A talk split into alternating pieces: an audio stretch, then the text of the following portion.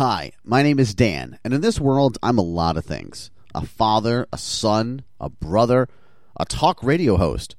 But one thing that I'm definitely not is a Star Trek fan. However, my brother Joey, That's me. he is a Star Trek fan, but only the original series.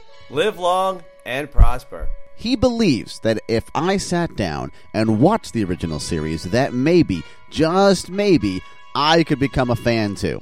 There's such great writing. How could you not? So, for the next 79 episodes of this podcast, that's what I'll be doing watching every episode of the original series and coming here to discuss it after each one. So, join me each week as I go through all 79 original Star Trek episodes. This is Attempting Trek.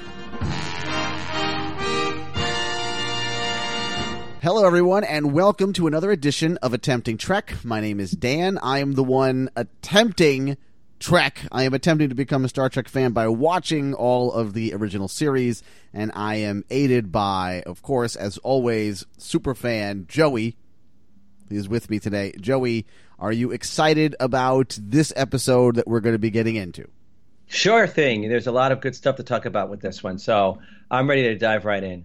Okay, now before we before we start this, let's remember that I am on a very strict and unwavering 100,000 point goal. After every episode, I award it a number of points, and if at some point I hit 100,000, I will acknowledge being a Star Trek fan. And right now, do you know where the point total is?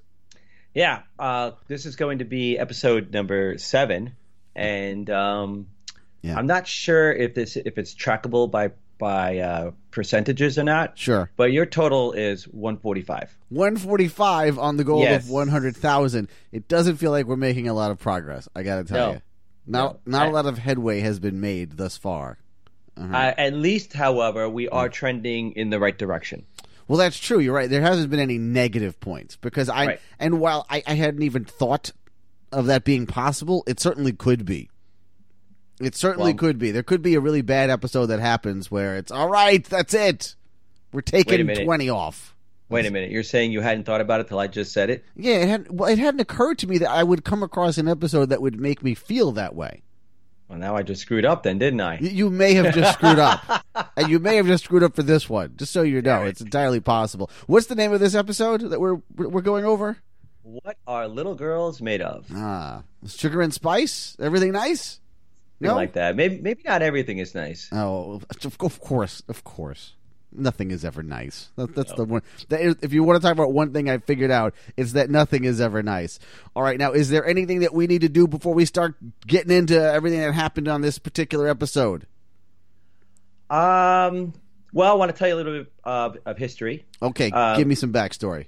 Sure. Um, this particular episode aired on October 20th, 1966.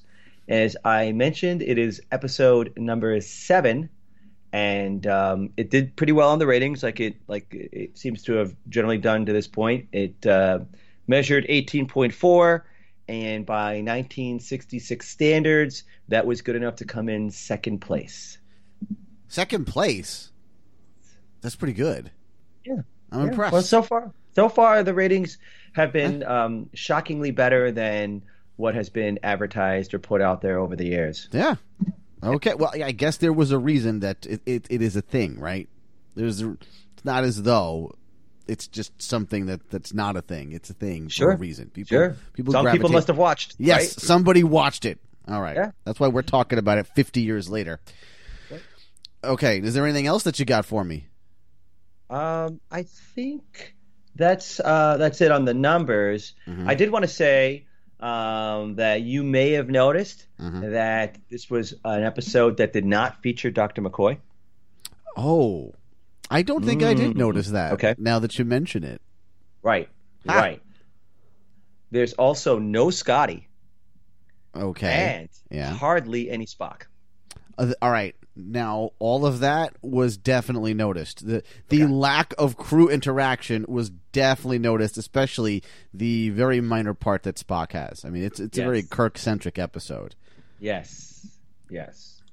So um, those are um, some of the kind of interesting things to to know. And actually, this is it, it's also notable because this is only one of the three episodes to not feature McCoy. Oh wow. Okay. Yeah, yeah. Um, also, this episode was written by a person I'm sure you know quite well, Oh, is that right? the legendary Stephen Block. No, I don't know Stephen Block. Really? No, I don't think so. Oh, he's the guy who wrote Psycho. Oh, okay. Well, there. Okay. All right. Fair enough. Yes, yes, yes. So they were pretty excited when uh, they were able to get Stephen Block on board and uh, convince him to um, to write for them, and they thought it would be uh, really helpful with the network to um, be more excited about their new project that they had signed on with. Um, so there were a lot of high hopes going in for this particular episode. So that's pretty much uh, what I have right now. Okay. Well, let's get into it. Let's talk about what happened in uh, this episode. Uh, I'm sorry. What's it called? That's what little girls are made of, or what little girls What are made of? What are little girls made of? Oh, okay. We're asking the question. We're trying to find out. Yeah. Yeah. This this episode will solve the age old question as what little girls are made of. I get it. Right. All right. Yes, you get it. Okay. All right. I'm going to tell you the first thing that struck me when we start this episode is the repair guy on the bridge. I don't know. It's anytime I see anything weird or different on the bridge, it always stands out, and it's always kind of fascinating. I don't. Do you, do you have that or no? A little bit. Um, um, I definitely see things like that. I, I see. I, I also see some other things, some like some unusual camera shots, some close-ups, maybe of a piece of the, um, you know, one one of the apparatuses or something like that, or the desk or whatever it is that's on the bridge. I notice those kinds of things more maybe than I notice the people on the bridge, but I also do notice them. And I think that's just because we've walked away from this, you know, from Star Trek over the years as just seeing like, you know, there's like a poster in our head of what it's supposed to look like on the bridge, and we only see, you know, the main characters basically, right? Yeah, that's basically it. You're right. I mainly think of the exact same characters in the exact same spot on the bridge, and so a guy, and he's a repairman who looks like he was wor- he could be working on a car, like he could be a mechanic. Yeah, he's know. wearing a He's got the jumpsuit. He got the yeah, yeah the uh, the mechanic jumpsuit on, and he's just yes, he tooling around on the bridge. I think that's great. By the way, I love seeing stuff like that. Anything that anything that that's uh, I see on the show that I wouldn't think of with the show, I think is great. It's like, oh, okay, that's kind of breaking my stereotype of the show, I guess. Good, good, good, good, good. Yes, because um, I also know it makes sense because you've also noted, um, you know, how you like the interaction when uh, they're in the um, when they're in the rec room, right? Oh yeah, if, if there was an episode that was just about what happens in that rec room, it would be my favorite episode. I that I am positive of. The rec room is the best. Yes. Uh, all right, so let's move on here. We've got Nurse Chapel is very excited about being Roger, who has not been heard from in five years. And so we are presented again with someone excited about seeing another former lover and we're going to a planet to see them and i'm sure everything's going to be swell with this idea because in seven or eight episodes that's pretty much what happens there's always a former lover on a planet some form of romantic interest and we're excited to see them and no you're actually not and it's it's not them anymore or they're a monster or something Wow. Okay, look at you. Seven episodes in. Yes. And you feel like you've got the formula all figured out. oh i, I as a matter of fact i do Okay. and, and and then we find out some other facts right and and there is a great shot of Yep. the Yep. overhead system that they have Oh, there yeah. with the screens. Oh, yeah. which certainly looks like it's the overhead projector that you had in high school, you know, Oh, yeah. thirty years ago.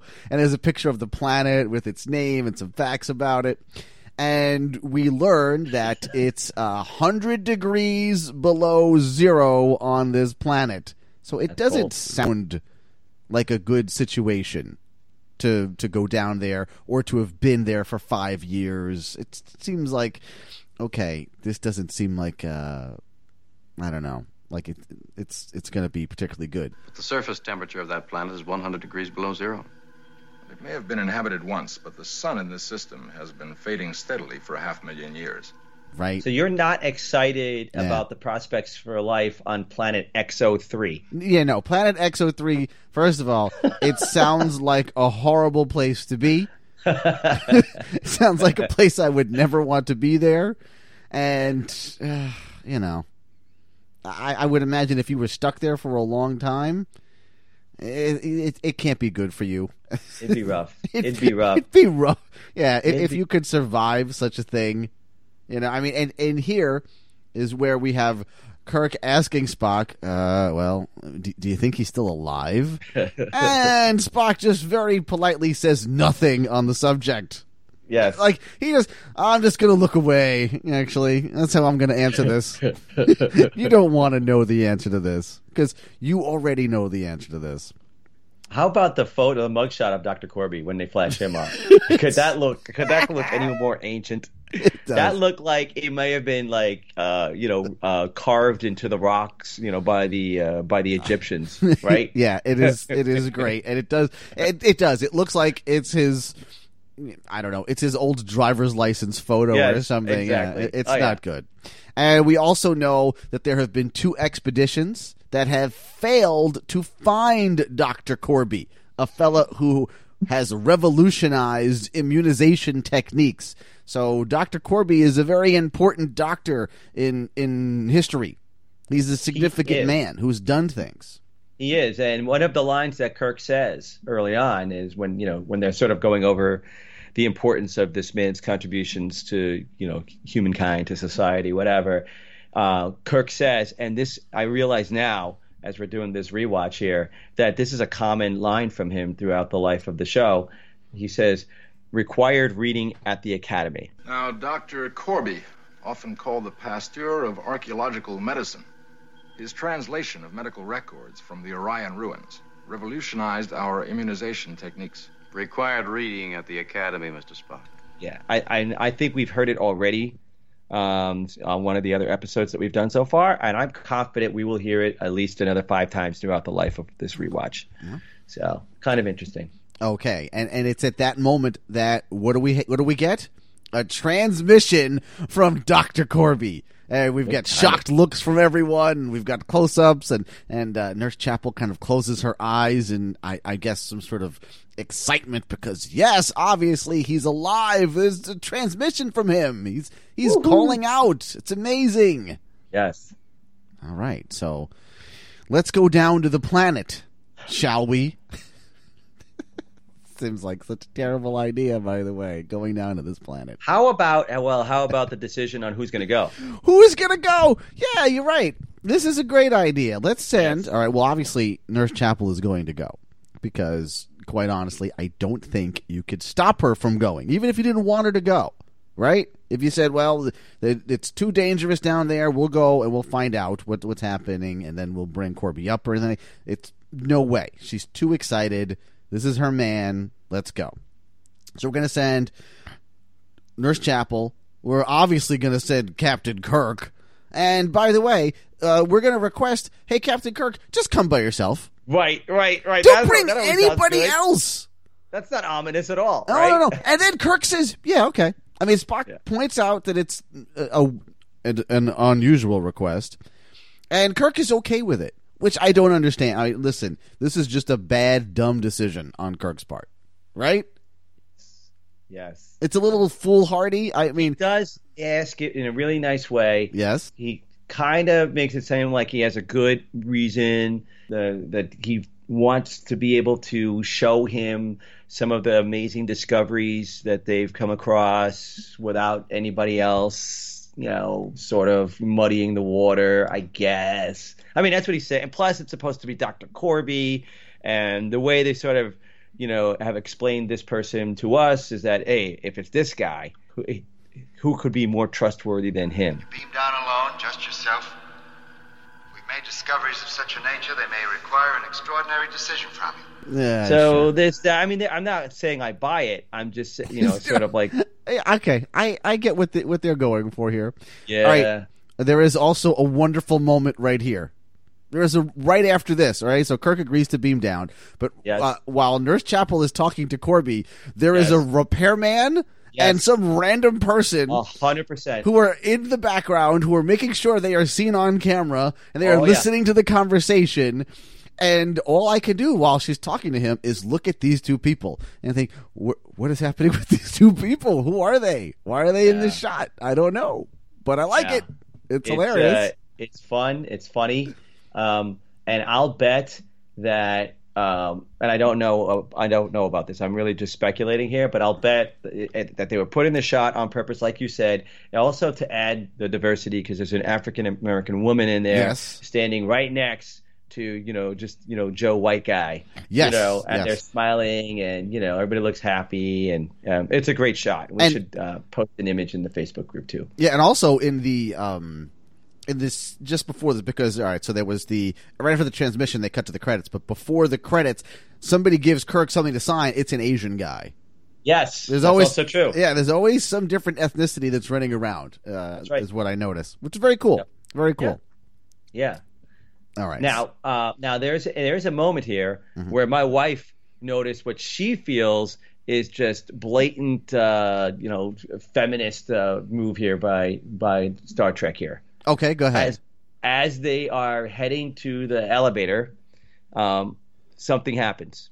Do you remember what? Is it Uhura hugging Chapel? hugging and giving you know they're, they're sort of like giving each other like little kisses on the cheek or whatever right and so i actually had an argument with my wife about this she's like oh geez that's embarrassing and i'm like what do you mean and she's like that is just so feminist you know oh you know we're girls so we have to you know support each other like this and i'm like really like why is that why, why is such a bad thing and then so we talked about it for i don't know 20 minutes or whatever i couldn't move her off it she's convinced it's just absolute blatant feminism Wait, you say feminism or sexism? I'm sorry, sexism. Okay, yes, see- thank you. All right, I'll, I'll be honest. I, I it's a notable thing because it's again it's something that seems a little unusual. I did it did not come across as sexist to me at all. It came across like Nurse Chapel is going to see this man that she's been in, Yeah. that she loves and hasn't seen for five years, and Right. Uhura is oh my god, I'm so happy for you. Good luck when you go down there.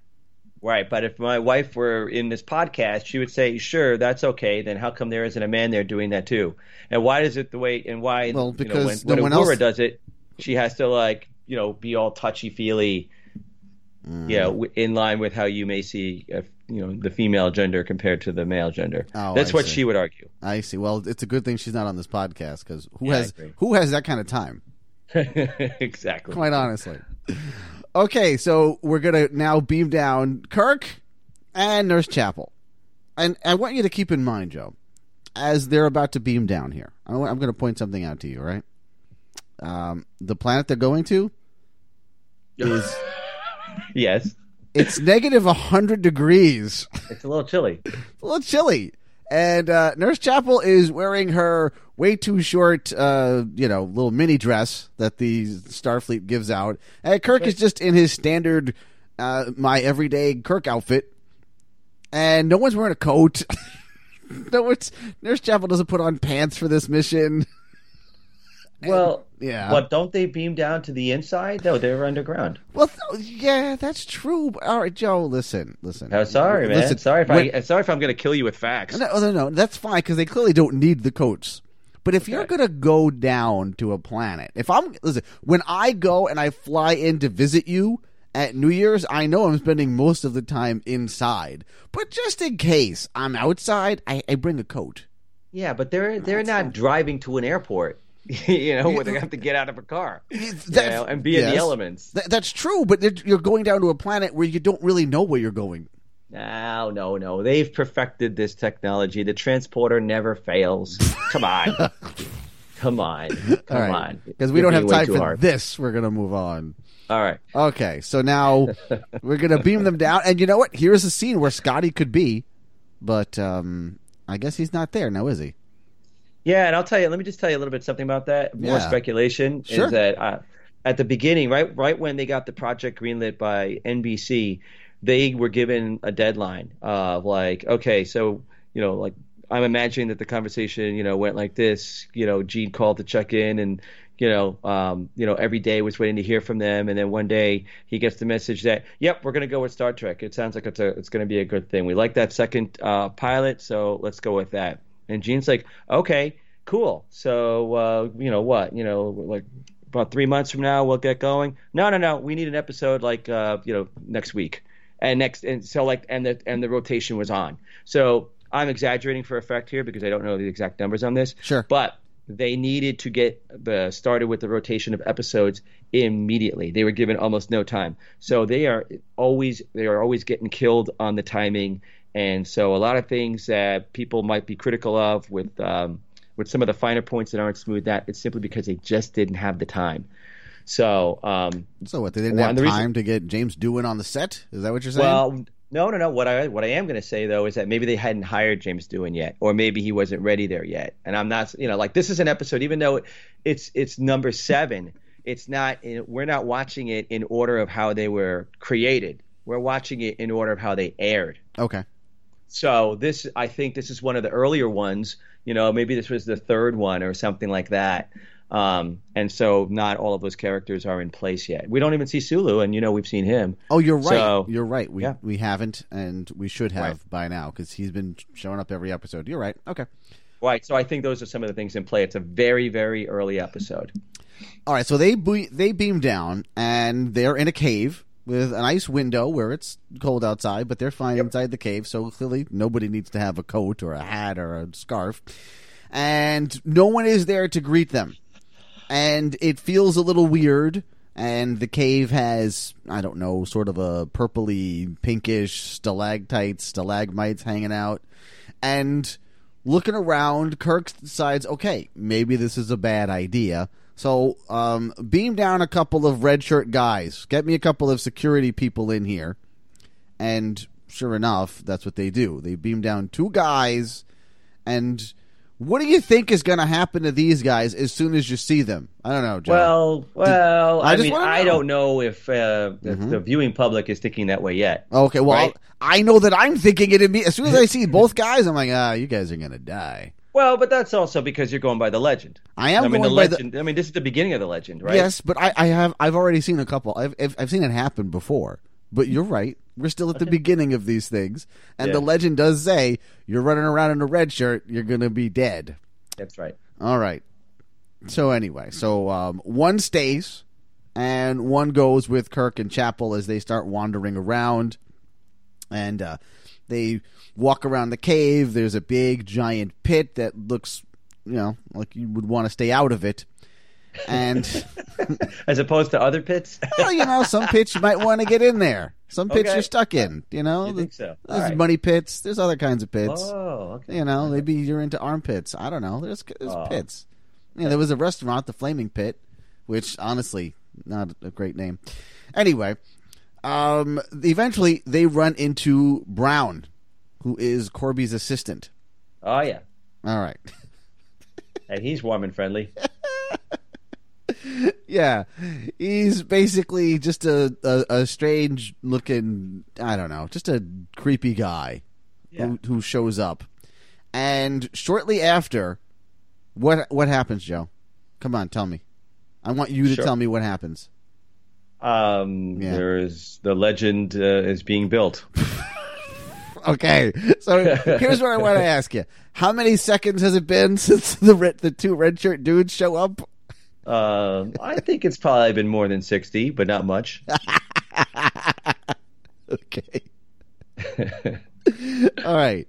So, first we see Brown. We talk to him for a few seconds. He's uh he's Dr. Korby's assistant. Then we hear someone screaming and immediately you already know that um that Mr. Redshirt fell down into the pit and uh, Brown informs us that it's well bottomless basically. And then we see something that's quite amazing Oh, yeah. we see something where all of a sudden I have to stop what's what's happening and I have to look. Wait a minute. I'm sorry. What did I just see? What did I just see? Is that what you did? yeah, I was like, "What the hell was this?" And I So- I went back and I just just watched it again. Okay, okay. Now I'm now while I didn't it, it didn't hit me immediately, but eventually I I knew what I was looking at, and that was I'm looking at Lurch in a space dress. Is what I'm looking at. That's Oh, what yeah. I'm looking at. Yeah. And- And, Yeah. yeah. that's Ted Cassidy. right? Yes, it's it's Lurch from the Addams family, and he's, you know, he's some space thing, he's some alien, or what? We'll find out what he is as, as we go on, and he's wearing. I don't know, a weird house dress robe thing. like he's dressed so bizarrely. Yeah. There's a lot of bizarre outfits in this episode. There's a there's a few. Yes. It's sort of like a running uh, uniform of bizarre outfits, actually, that everybody has. That's that's kind of uh, consistent, I would say. Yep. Yep. Absolutely. So anyway, um, w- here's what we determined pretty quickly: is that Brown seems like a weird guy. You know, yeah, the guy falls in, and his response is, "Ah, "Unfortunate." Bad break. yeah, it's like, all right, all right.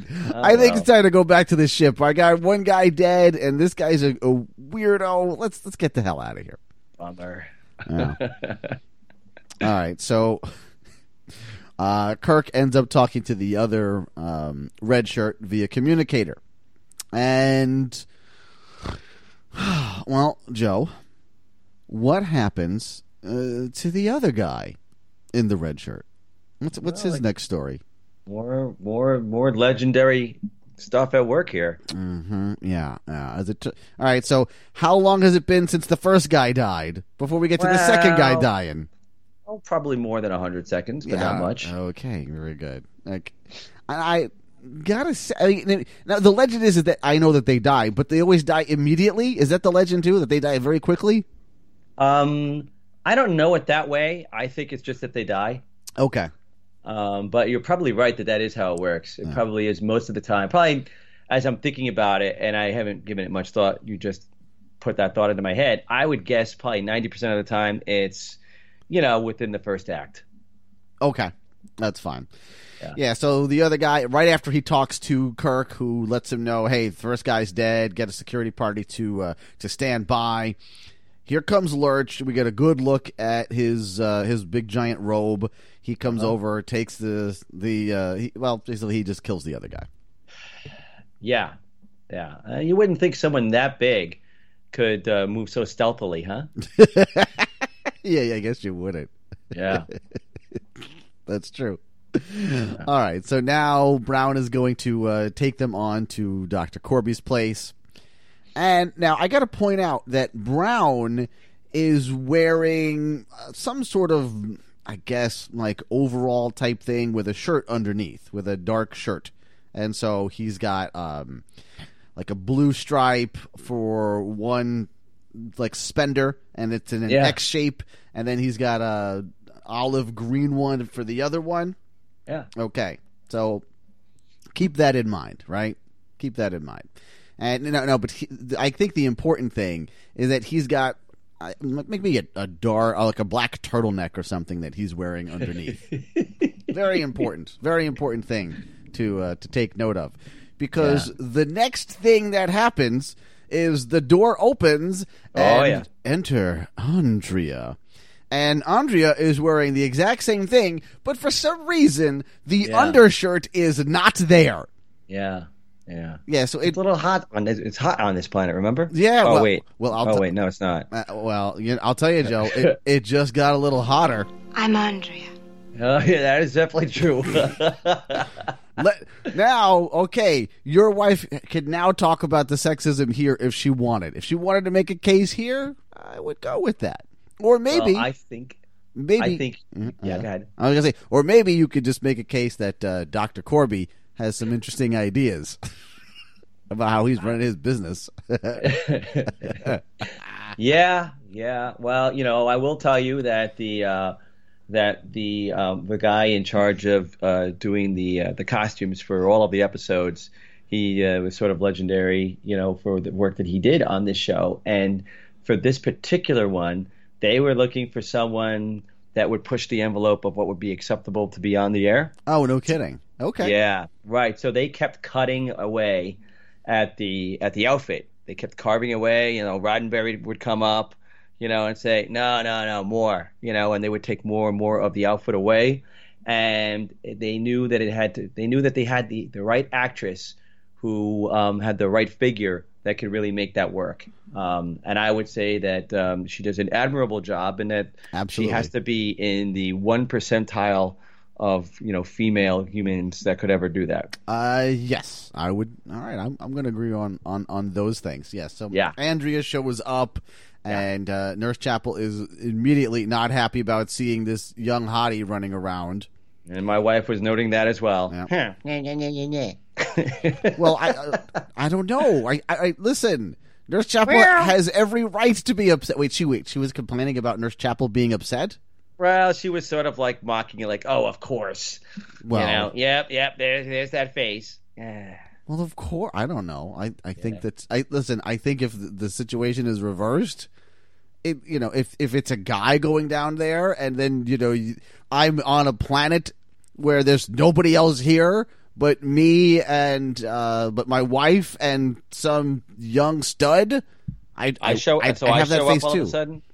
Oh my god. Is that what you're saying? All right, I'm going to move on now. Thank you very much. so Korby shows up finally, and he's dressed in. He has more clothes on than anybody, which I guess that's fine. Uh, I, I don't know. I, maybe Lurch has was has more clothes, or at least Oh, his, definitely. he has. I guess he would he would have to since he's like eight feet tall. seven. Uh, he uh, wait wait. Do you have his actual height? Do you know how He's seven tall? feet tall. Is Seven that right?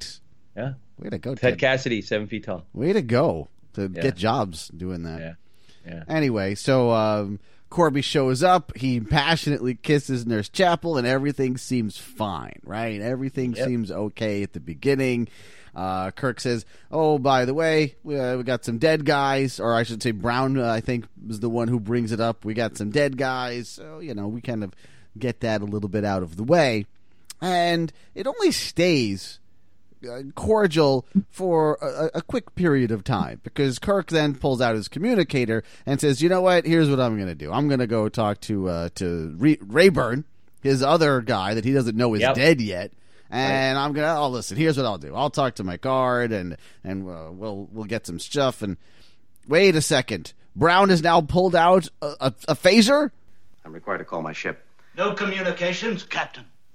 because of this. What what's happening here? How did this turn so fast? It's that quickly, that quickly, because Kirk's gonna find out that his other guy is dead, and it's like, wait a second. Kirk already pieces it together. It doesn't take him long. He's a he's a bright boy. Well, so and we already know, we already know at this point, seven episodes in, that um, Kirk doesn't take kindly to bad things happening to his people. He doesn't. He doesn't just you know um, forget about it. You know, like other people on the episodes. He's the one guy that it bothers. yeah. All right. So Kirk. Oh, I'm sorry. Uh, Korby decides. All right, Andrea, go show Kirk to wherever I, I want you to show him to. And as soon as she gets close to him, Kirk grabs her, pulls out his phaser, does some little jump away move, shoots Brown, who disappears upon being shot. Or no, I'm sorry, he doesn't disappear. He's, he's got a big hole with a bunch of wires coming out of him. That's what happens. Yes. And then Lurch jumps in. Here comes Lurch in the house dress. He grabs Kirk, picks him up like a rag doll. And oh my god, it's it's all gone to hell in 30 seconds. It's impressive. And you know what was really impressive is just how powerful Ted Cassidy is. Oh yeah, he picked him up like it's nothing. Oh, he really does. Yeah, he picks him he up. He really does. And oh he- yeah, he's he- a scary dude. he holds him up against the wall. Like, he, and it's not, you know, he's got a few seconds to do that where he's holding him up. He's got to hold him up there for a while. Yeah. And then we have a quick bit on on the on the bridge where we're going to get a little bit of Spock and Uhura, which is what we're going to get this whole episode, where they're checking in and they think they're talking to Kirk, but as it turns out, Ted Cassidy has some real rich little abilities here. Yeah, uh, one thing that I wanted to mention was the uh, going back to the part where they show where Brown got shot, Yes. and you know you mentioned that the wires are burning and stuff like that, right? Yes. That is, I believe, that is one of the first times ever that kind of um, imagery was ever shown. Oh, we're so like, we're, yeah, so so yeah. Well, think think think back to in your lifetime. Yes. What is one of the scariest moments that, uh, that you remember growing up watching Why did I- your in your early history. Why son. did I know we were going to go to the Bionic Woman and the fembots, and when the, face would fall off, how it would freak me the hell on out? That's right. That's Good right. God, So yeah. Stuff like this has been seen, you know, repeatedly, you know, in in TV and movies, you know, through the years. Sure. This may be the very first time that this particular thing was seen. So, like, I think things that were seen before, just to just to you know quantify the difference of what I'm talking about, or qualify the difference of what I'm talking about. The um, you know, you've you've seen maybe you know um, uh, uh, beings that were supposed to be completely made of metal that are completely, you know, they're just robotic. You know, but what we haven't seen is uh, robots or androids that you can actually really they really look human, but when you blow apart their the, the the top layer of flesh, you could see all the all the wiring and stuff like that. So I don't know that I'm right about that, but some you know some of the research I saw indicated that that this was the first time. Well, I can't So- think of one prior to it, but that doesn't necessarily mean anything. Uh, Mm-hmm. but yeah, yeah, okay, maybe you're onto something. I'm not sure. Yeah, yeah, yeah. Okay. All right, so uh, un- an unsubstantiated claim from Joey on this one. Well, I read I read it somewhere. I just I wish that I had multiple sources that told me Ah, that. okay. All right. Well, that's Yeah. fair then. All right, that's Yeah. fair enough.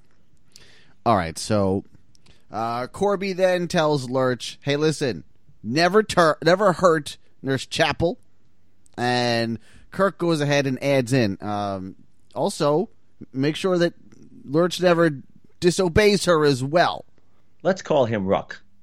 Oh, I'm sorry. I'm I- I'm sorry. I'm calling him Lurch the whole time. I apologize. Yeah, yeah, yeah, yeah. I did not. Don't type don't typecast. I, I Come got- on now. I did not know that his name was Ruk, though. I didn't know he had a name. Oh yeah, he calls him Ruk throughout the episode. I don't even remember that. Okay, Okay. fair Yep, enough. Yep, yep. Yeah, because you know, on my notes that I have, I have Lurch every time. Ah! Poor Lurch. I mean, come on. Once you're Lurch, I think that's it. I don't think I don't think you can get out of it. yeah, you're probably right. Yeah, and also once you're seven feet tall and you look like that, you know. Yeah, yeah. He's got a lot of things going against him in terms of um, Yeah. uh, uh, doing different things in his career. Correct. Yeah. All right, so so as I was saying, Korby informs Ruk, "Don't ever hurt Nurse Chapel," and then Kirk has Korby add in this other um, this other rule to never disobey her as well. Which I, I'm I hear that and I think, okay, that's got to be something that's going to come into play later on. Kirk That, is- that was brilliant. Kirk- That was a brilliant piece by Kirk right Yeah. there. You, you know, so you're trying to create like a yes, like a, a card to use for later. Yes, exactly. Yep. I, Yeah. I, I don't I don't think he has a, a plan necessarily, but Right. he could come up with something maybe later on. It's it's pretty good. I Something gotta keep in his back pocket. Yeah. Yep. So Korby then starts I don't know, just talking about whatever he's talking about, um, androids and wonderfulness and how uh, yes. Did you uh, skip the part where um, we learned that Ruk has a certain skill? Oh, the, the voice mimicking thing. Yeah. What'd you think of that? Uh, that was really cool. Yes, because he talks to the Enterprise as Kirk. That was where. Yeah. That was the, and he does it again. He does a, a female voice after that, right? He, He- does Nurse. Chapel. He does Nurse Chapel right then. Yeah. Okay, that's right. right. I think he does. Uh, doesn't he also do um, Andrea? Not sure if he does Andrea, Uh, I don't know if he does or if he doesn't. I, but I he does don't- the different voices, and Yes. um, it's scary. I, I mean, I remember when I remember as a kid watching this and being spooked by that. Oh, You really? know, wa- watching his watching his face, you know, mouth the words, Ah. and it, it, out comes you know Nurse Chapel's voice. Mm-hmm. And it's like, whoa, that's that's spooky. I mean, it's not spooky me now. I'm saying as a kid, you know, watching it as you know a five, six, seven year old kid. You didn't find anything creepy about that, huh? Um, no, I just thought it was kind of neat. I was like, oh, okay. So he's he's he has this ability. Yeah. Okay. All right. Uh, we also find out that, uh, well, here in this little conversation that we have between Korby and Kirk and I guess Ruk, that well, the other the other crewman that came down is dead. So we Kirk now knows this, and um, he also gets Kirk to figure out. All right, so he starts like explaining. I don't know, whatever, whatever his thing that he's explaining. What is he explaining here, Joe? I, I, why can't I put this? He's explaining what's going on there, uh, kind of a basic expl- explanation as to what it is that he's doing there. Kirk's not buying any of it. Um.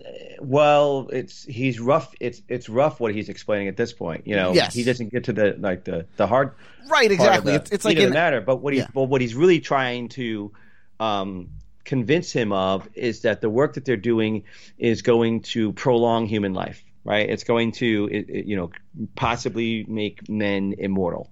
That's what I think he's trying to say. Kirk That people won't get sick anymore. People will people don't have to die.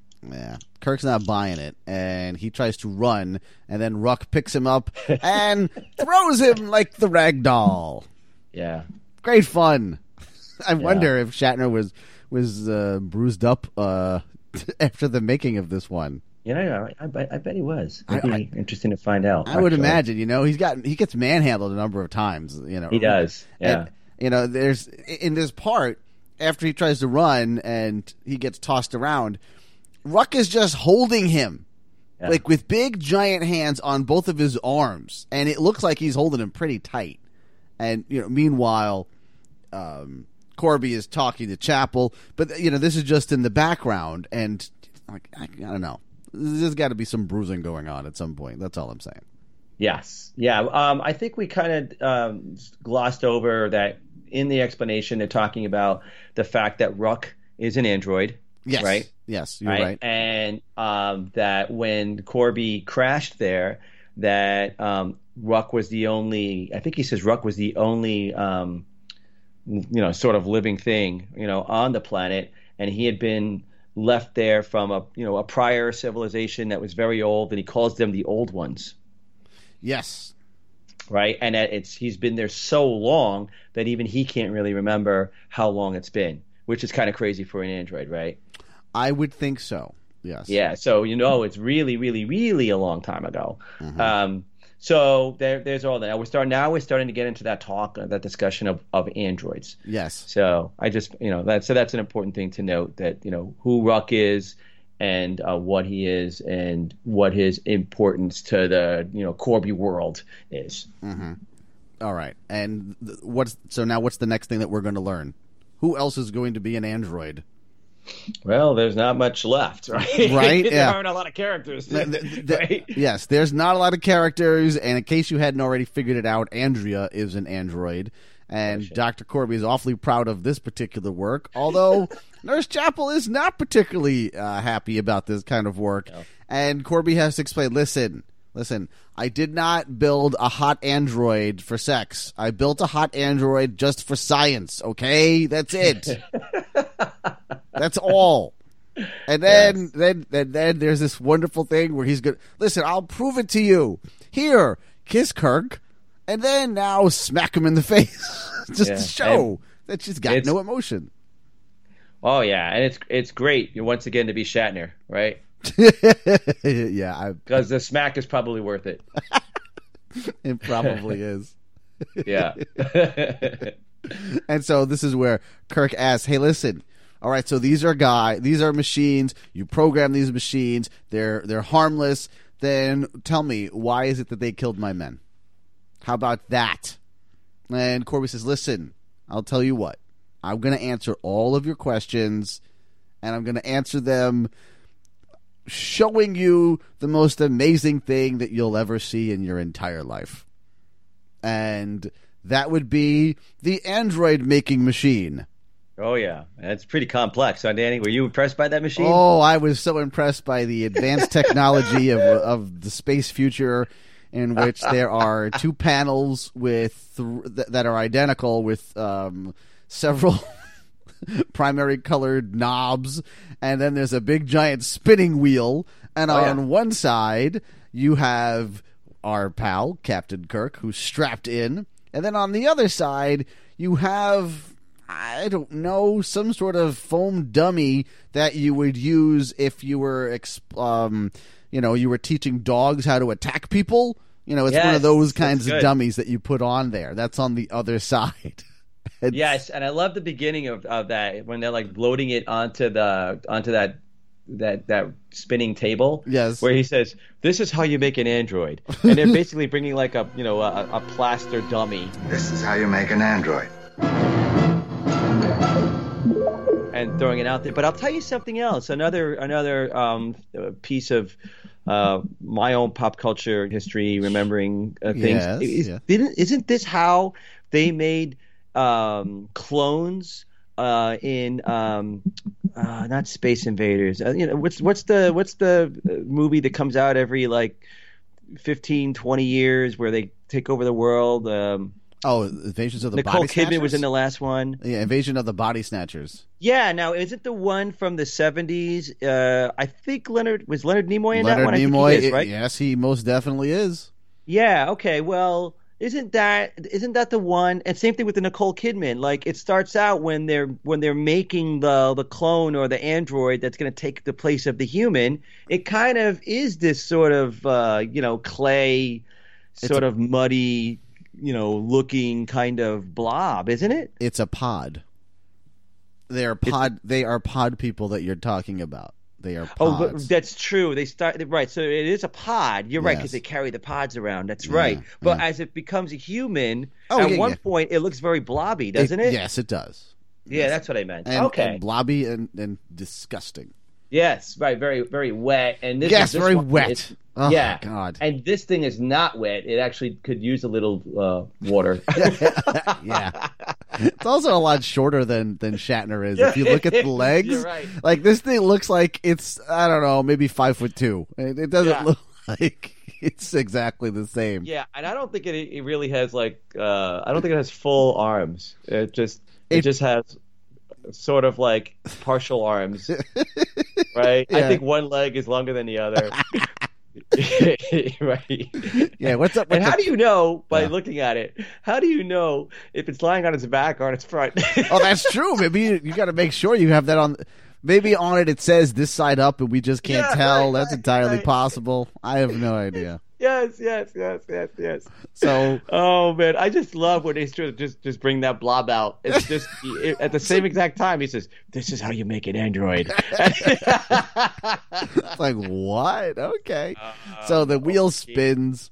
And it Good. spins and it spins faster and faster, and Korby tells you to watch, watch carefully. And eventually, as it spins, and you're, you know, now it's going by at a blur, all of a sudden you're not seeing the blob anymore. You're seeing two Kirks. But one important thing is that um, Kirk is starts muttering to himself over and over again.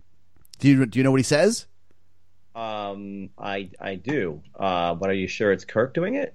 Yeah, Kirk is saying, "Mind your own business, Mister Spock." Yeah, and he calls him a name. Yeah. Oh, no, I don't have the name, but yeah, that's Kirk that's doing it. Uh, Okay, I just wasn't sure. Oh, okay, yeah, yeah. I mean, it's a, you don't know. I mean, how do you know it's the it's the real Kirk doing it? because uh, How do you know that they haven't? You know that that the that the new Kirk is that stuff is being transferred over to him. Well, I think that that's the uh, you know the idea that it's trans is is that real Kirk is trying to transfer that over to him. Okay. I I was already on top of this. Like, wait, All right. I was like, all right, I think I I think I know. I think he on. says, "Mind your half-breeded interference." There you go, half breed. Yeah, How now? All right, that's pre- that's got to be pretty offensive. yeah, yeah, yeah, yeah. All right, so- and it's the go-to. It's the go-to uh, personal attack against Spock over and over throughout the life of the show. All right, so all right, so once again, all right, I'm going to point something out to you, Joe. Okay. Yeah, yeah. So we we've got the whole thing where we're gonna go visit a former lover on a planet or Yep. whatever, and yeah, that's a bad idea. And and now we're gonna add in also the two Kirks. I already Mm-hmm. had two Kirks. Yeah, they love that. Yeah. Uh, Yeah. Huh. All right.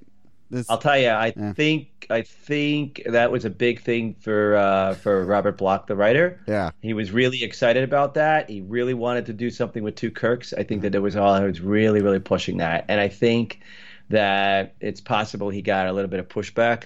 Um, and um, anyways, they they stuck they stuck with it. So yeah, once again, you know, it's not you know when you have Kirk times two, Kirk squared. Then of course there's no room for a Scotty or, or you know or a McCoy or anybody else, right? Yeah, that's true. Yeah. All right. So there you go. All right, so let's see. Um, uh, where the heck was I? Oh, that's right. All right, so Nurse Chapel's like, "Oh my god, I can't tell them apart. It's amazing." And uh, Korby, he's got some nonsensical mumbo jumbo to explain about it. Fine, fine, that's wonderful. We got two Kirks. It's very exciting. Andrea then takes Nurse Chapel out for a meal, and she tells him, "Hey, listen, don't worry. You can feel better, Nurse Chapel, because I'm programmed to please you as well." Whoa. What? Hello. What's happening here? I don't know. All of a sudden, this episode takes a much more interesting turn. hmm So she sits down with her uh, you know, very colorful meal that she's going to have there, and then Kirk comes in and he sits down. Right? All right. Now, I kind of, I don't know. Let, let- let me ask you a question before before I explain what's going on here. Um, were you onto this already? Because I was pretty much onto this from the jump. Um, I'm not sure where you're going. All right, so Kirk has a little conversation with Nurse Chapel. They're alone. They're having a meal. Oh, that yes, yes, yes, yes. I know what you're talking about now. Yeah, yeah, Okay. of course. Oh yeah, it's very clear. Right. So to me, it's like, okay, that's obviously Android Kirk that she's sitting with, and Yes. she doesn't know it, even though I'm pretty sure everybody else has figured Yeah. this out. Yeah. So they have a little conversation, and you know she's like, "All right, I don't know what's going on here. Uh, maybe this seems wrong, but but it's it's Roger, and I love him, so I'm so conflicted. I don't know what what's happening here. Maybe he's gone crazy. I don't know. It doesn't make sense. Yes, all of that stuff, and and then But he is Roger Korby. and then what I like is that we find out that Kirk. It's not really Kirk. I, Oh. I'm not going to eat this food because I'm an android. Oh, I can't. Please, go ahead and eat. Android, don't eat, Miss Chapel. Dun, dun, dun. Yes.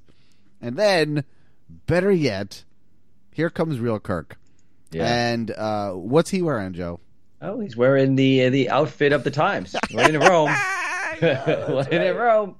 I like to think that there's just a closet somewhere that's just full of them. That's the only thing that's well, hanging in I- there. you know, to be fair, they're not all identical. they are a little What? different. Yeah.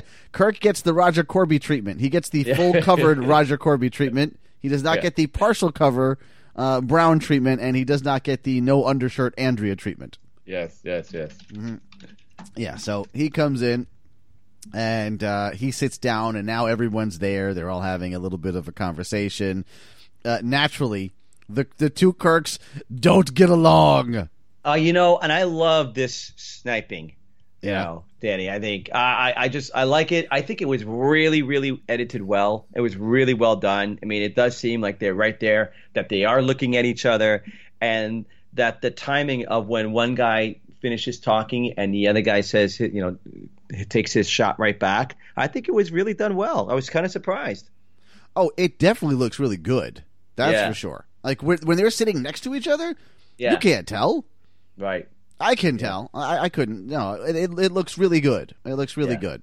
And you know, it was a lot harder to do that sort of thing back in 1966. So, Uh, so well, yeah, props props to getting that done. And yeah, the little sniping back and forth, it is pretty cool because if there was another Dan Delgado, I'd have some negative things to say to it. I know think that's for would. sure. No, no, no. I, I. I mean, I would compliment it on it on his handsomeness, but beyond that, beyond that, I'd have some issues. Like, listen, I'm not sure pal. if he would do the same. Uh, well, no, he would. I don't know what he would say. that guy's a jerk. and Yes. you know, Kirk tries to test the android on on stuff that he knows on Kirk stuff, and the android knows everything. That was his brother. Yeah, exactly. Yeah, the, the, Yeah. the whole thing about the the brother trivia. He said he was being transferred to Earth Colony 2 Research Station. No, Captain. He said he was continuing his research and that he wanted to be transferred to Earth Colony 2. You might as well try to outthink a calculating machine. Yeah. And uh, Korby decides, all right, that's enough, Android Kirk. Get out of here for a few minutes. Yeah. And now we're going to get a little conversation from Korby about how wonderful androids are. Don't you Yep. see what I'm what I'm offering? Don't you see what it is that I can do? And what he wants, and this is a, this is another common thing that bad guys want.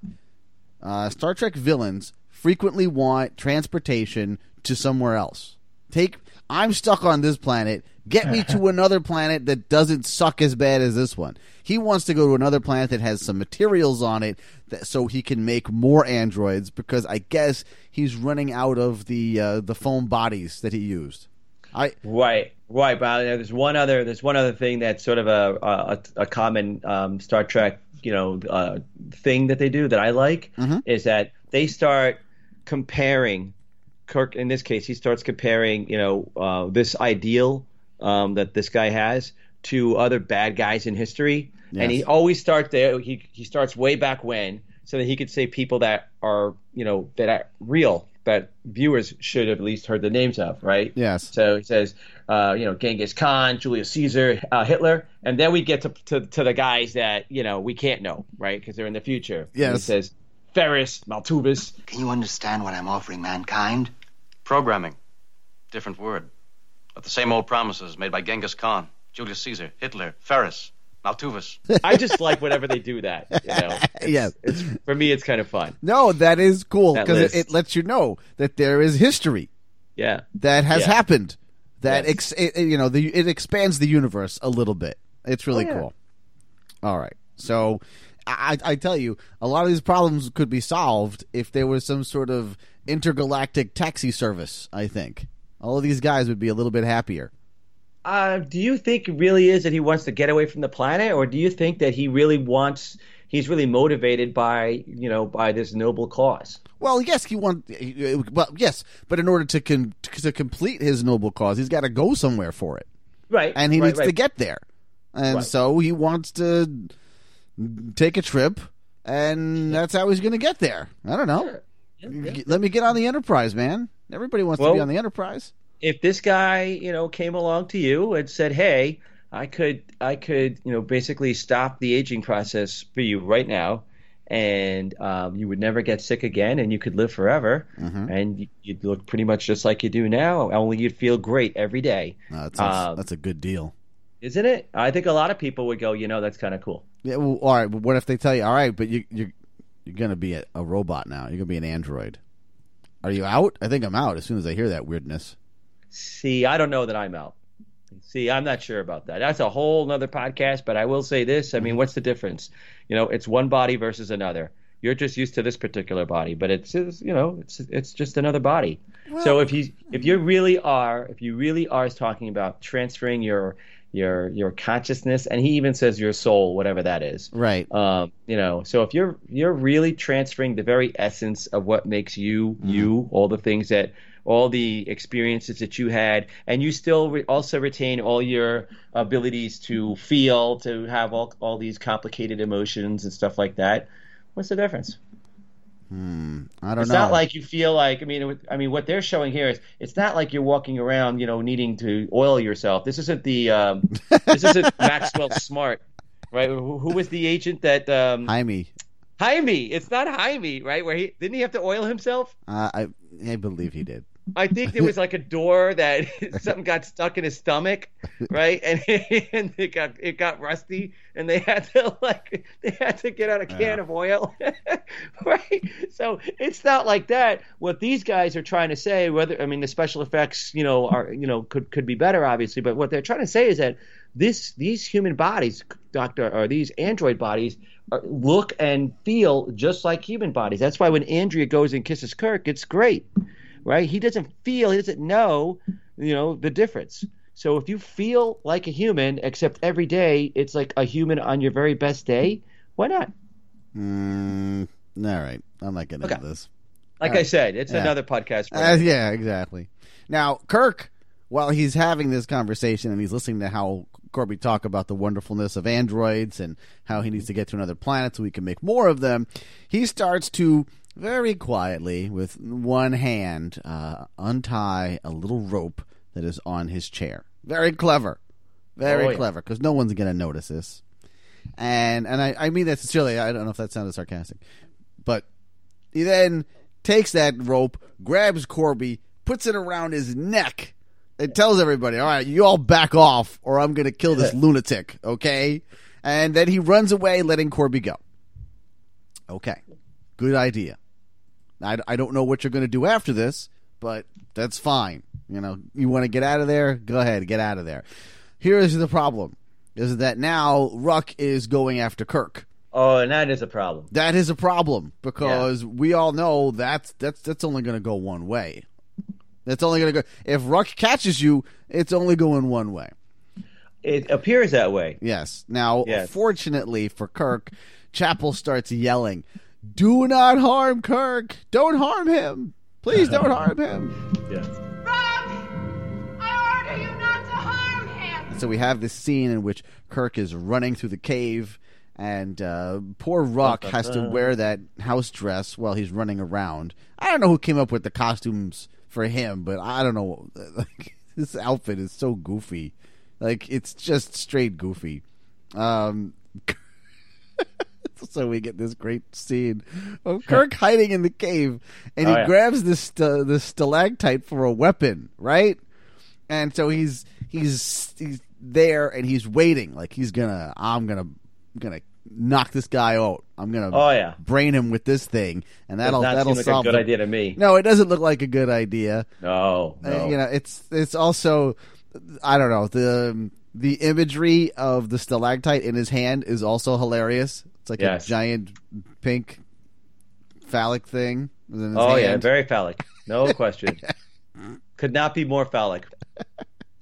Now, I see this and I think, okay, this is a terrible idea, right? Uh, now, I, I was just curious. What would would you have done that? Would you have said, okay, I'm I'm gonna maybe overpower the android? Oh no. Yeah, it, it's like all right, I'm, I'm gonna keep running until I can run no more. But I think he's Oh, well, if you're in that position, I mean, I wouldn't have tried to get away. Uh, I think that you know, right now Korby wants to work with him. yes, right? When he's talking with him, I mean, he's not, you know, you, you know, you could pretend to play along, you know, because that's what Korby wants you to do. He wants, he's intending for, you know, he's trying to get your partnership, uh, you know, on this, right? So you don't have a communicator, you can't get back to the Enterprise, you got no weapons, you know, what, what, where the, where the hell are you going to run? this is you know, all you got to run through the cave, And That's and, and there's know? there's nowhere to go because we already Right. saw.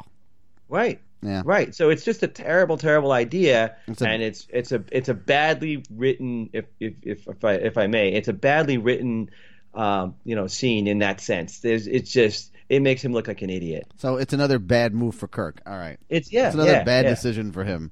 Yeah, Yeah, not- absolutely. Yeah. So, uh, and and on top of that decision to run, the decision to hit Ruk with the stalactite was also a bad decision Stalagmite. because, well, whatever. And it, Yeah. it it doesn't matter because it's I don't know. It's it's like nothing to him.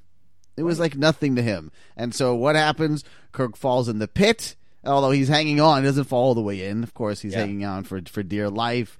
And and what do you know? He's not. He's not going to fall, Joe. Yep. He's not going to Yeah. fall. Ruk's going to No, pull no. him out of there. I thought the scene though of of him, you know, uh, just the way it was shot, where he's looking up at Ruk, Ruk is looking down at him. They have like three different angles that they show. Yes. I thought it was shot really well, very believably. You know, it looked to me like he was hanging off the edge, a little, you know, there. I thought. All right. So, meanwhile, back on the Enterprise, Android Kirk shows up and starts walking around. He walks right past Mr. Spock, who seems to be doing some sort of menial job that someone else should be doing. He's like looking at some wires that are. Like, he looks like something that the guy in the jumpsuit, the repairman, should be doing. yeah, he's there with a little clipboard. He's like, okay, this seems to be working. Whatever. Spock is a man of the people. He uh, was sure. So this is where Kirk is walking around. Spock runs up to him. Hey, what's going on? And Kirk unloads that whole half-breed mind your own business line. Yes. And Spock has a very, mm, you know, quizzical look on his face. Like he know, like, all right, this this doesn't seem right. You're going back down with the command package? Mind your own business, Mr. Spock. I'm sick of your half-breed interference. Do you hear? Yes. Very well, Captain. I want. I do want to talk about that line though. Um, so I mean, you you picked up on it. You know, I got to tell you, I've I've never understood why that line was in the show. I've always thought it was just weird. You know, and in reading about it, you know, going through some of the research that I've done, I've seen various people, you know, say, you know, the same kinds of things. It wasn't until yesterday that it dawned on me that that was a plant by Kirk. Yes. You know, which you already, which you kind of pointed out already earlier in this podcast, is Yeah. that yeah, Kirk was thinking ahead that just in case, you know, he needs to be able to uh, differentiate or, or tip off Spock that things are not normal, say something, plant something in this android's brain that would be unusual, that would make Spock's eyebrows go. "Huh?" Yep. And Yep. and um, yeah, so good on you for figuring that out. I've never known that all these years. I've never known that. ha. Um, and like I said, it was just last night that it occurred to me. Oh, so yeah, and it's it's a great, it's another great, um, great piece that was thrown in into the writing of this episode. Uh, I'm it, it, sick of your half breed interference. Do you hear? I think this is great. it is great, and it's there is a little bit of Kirk genius. Even though Yeah. he, he's all right, now this is not a good episode for him because he's made so, a number of poor decisions, but that is a really clever, clever thing, and it is sort of almost like last ditch because you don't know how Spock is going to take that, how how much he's going to look into it. You just got to hope. Yep. It, you know, you're sending up. Basically, you're on the life raft in the middle of the ocean, and you're sending up your flare, and you're hoping Right. somebody gets it, and that's 100%. much yeah. But I love it. I love it. Yep, absolutely. All right. So, um, Android Kirk and uh, Korby they have a little conversation back uh, back below uh, about where they're going to go, but that's not interesting, Joe. Far more interesting is our next scene, where Kirk sees Andrea and uses his Oh, yeah. Kirk powers of love on her. Yes.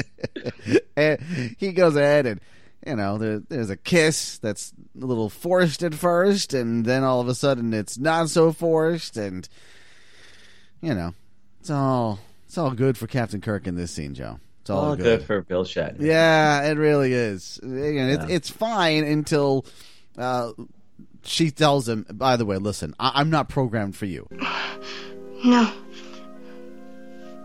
Not programmed for you. No, no, she says it. I don't know if I believe it.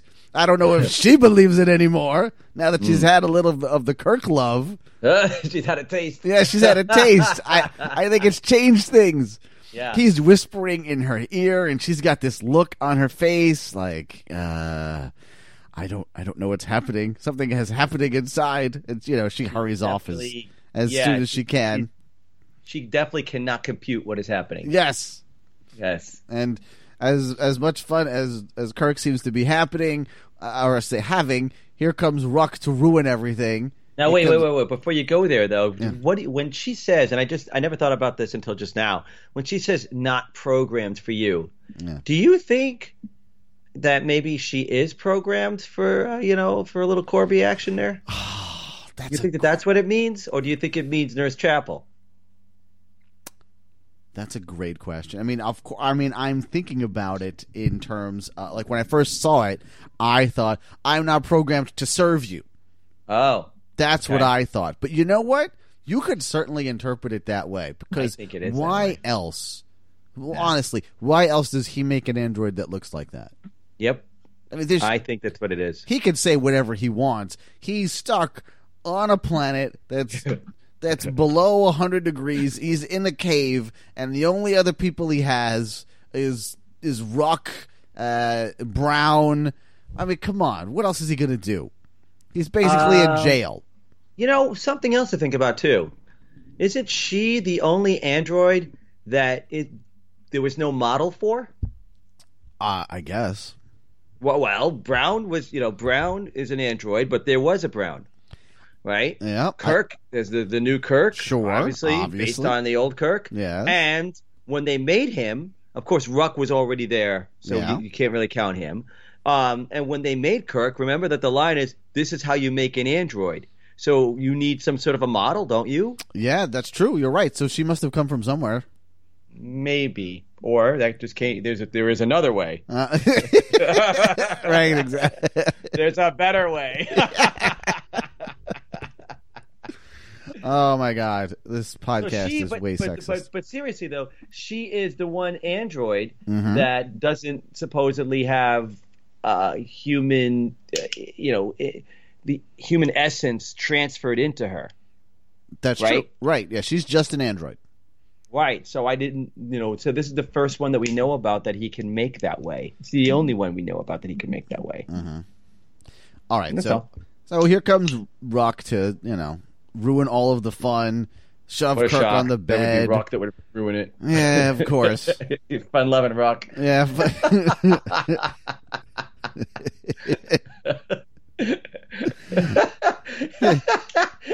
Every time he enters the room, he's just not in a good mood. oh no, he's always in a bad mood. Yeah, that's right. So but you notice how Kirk handles that, though. Oh, he handles it very well with this scene. He starts doing some of his uh, Kirk mind tricks on the Yep. Ruk. Is what he does. They have a little conver At first, it's a little contentious. You know, he gives him a good shove on the bed, but then they start talking, and Kirk starts putting some ideas in his head. That Yeah. hey, listen, um, I don't know if you've thought about this, but humans we are just all kinds of crazy. We're not logical like like you guys are. We are actually the danger here. Korby is the danger here. Isn't doesn't that make sense to you? And the more he talks to him about this particular topic, and, and Ruk starts remembering what it was like back in the old days with the old ones. And wait a minute, you know what? You've you've got a point here. You've got a point. Humans are inferior, and and Korby, well, uh, you know, you guys bring disorder. Korby is the danger here. You you have a good point. All right. This this seems like a real good solution. You know? What's here- the solution? the solution is to, you know, get get rid of all of the uh the Korby programming. Get rid of the Korby order. and when he, when he has this revelation, once again, it's more damage to Kirk, even though it, he's not even trying to. He's excited. He grabs yeah. him, and it's it's almost I don't I don't want to say it's a bear hug, but he grabs him in a way that Kirk is in immediate pain as he's like yelling. Oh my God! It's a revelation, or whatever it is. That's the equation. I think he says Well, something like that. The danger to you is Korby. I was programmed by Korby. I cannot harm him. The old ones programmed you too, but it became possible to destroy them. That was the equation. Rock is the Marmaduke of androids. God, stop it! did not bring Marmaduke onto this podcast. You did not. All right, as long as the family circus doesn't show up, we're going to be fine. Oh yeah. All right. So Ruk is immediately convinced, and as as luck would have it, here comes Korby walking into the room, and Kirk is excitedly watching as Ruk starts to, you know, hey, listen, you're the problem here, and he, he seems like he's going to attack Korby, but it's it's all for naught because it turns out Korby has a phaser, and he shoots Ruk, who disappears into nowhere. He's gone, man. Phaser world. He does not go. Uh, he does not fall down with a big giant hole like Brown did. He is gone. Well, that's what the phasers generally do. Oh, really? Yeah. Oh, I don't think I knew that. I think Yeah, we- yeah, yeah. Oh, okay. Yeah. So there's different settings for the phasers. Yeah. I, well, I know there's And, stun. um, and there's got to be, uh, I guess, disintegrate or whatever that is. Yeah, and they have they have all different levels. I've heard, uh, you know, we've heard. I think already on one of the earlier episodes they were talking about one quarter power. Yeah, remember Oh, that? yeah, that's right. Yes, one quarter power. You're right. That's yeah, correct. Yeah, yeah, yeah. So there are all these different settings, and th- th- I think that that's the the one we saw, and it might have been the second pilot where they, they talked about one quarter power. Yeah. But um, I don't think we ever hear fractions again. It's just simply stun, you know, and and kill, I guess. And I think anytime it's basically not stun, it's probably kill. That's Oh. that's what I think. Yeah. And kill means you go away, you go bye bye. you disappear. yeah, you you basically you're disintegrated. That's how I look at it. Yeah. Okay. All right. Yeah. All right. So Korby shoots him, and uh, you know he just well he disappears, and then Kirk has a little fight with Korby, Oh, yeah. And uh, in this fight, the door closes, one of those, you know, sliding doors, uh, closes on Korby's hand. No and sensors on that would that should know something's in the way. My Right. garage door won't do that. I was, I, I'm looking at like elevators don't do that, and this is how many years in the future? we're, we're installing this on on planets that's galaxies far. Come on, get out you of know here! how the, you know how the doors are operating on the set, right? um, someone's moving them.